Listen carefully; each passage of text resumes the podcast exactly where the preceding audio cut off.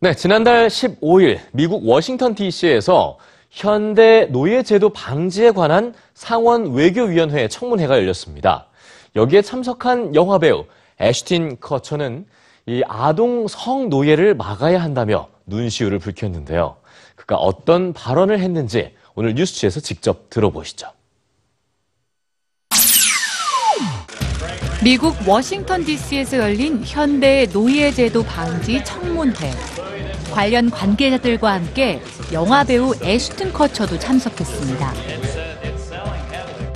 I'm here today to defend the right to pursue happiness. But the right to pursue happiness for so many is stripped away. It's raped. It's abused. 애슈튼 커처는 아동 성노예와 인신매매를 근절하기 위해 비영리 단체 토른을 만들어 일하고 있는데요.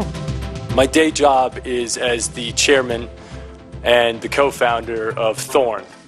We build software to fight human trafficking and the sexual exploitation of children.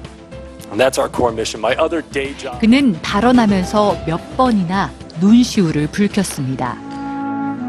As part of my anti trafficking work, I've met victims in Russia, I've met victims in India, I've met victims that have been trafficked from Mexico, victims in New York and New Jersey and all across our country.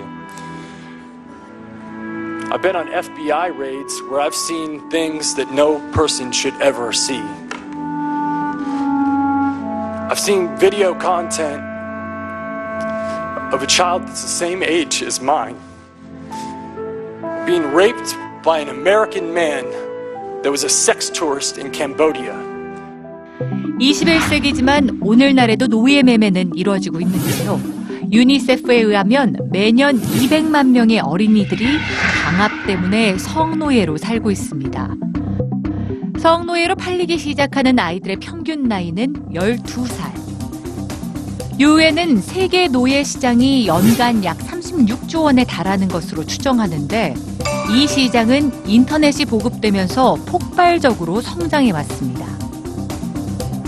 아동 성노예 희생자들의 63%는 온라인을 통해 거래되고 있고 성적 학대를 당하는 영상은 사이버 암 시장에서 유통되고 있습니다. 교육의 부재와 빈곤은 이런 성노예 시장을 더 부추기는데요. 애슈튼 커처는 현대판 성노예를 막기 위해 과학기술의 중요성을 강조했습니다.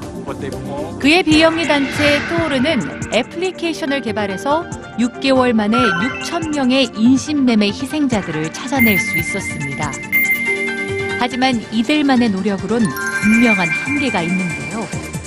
이날 청문회에선 성노예 피해자를 구하고 치료하는 건 물론 가해자들의 수사도 매우 중요하기 때문에 이를 위해 사회와 정부의 노력이 필수적이라는데 모두가 의견을 모았습니다.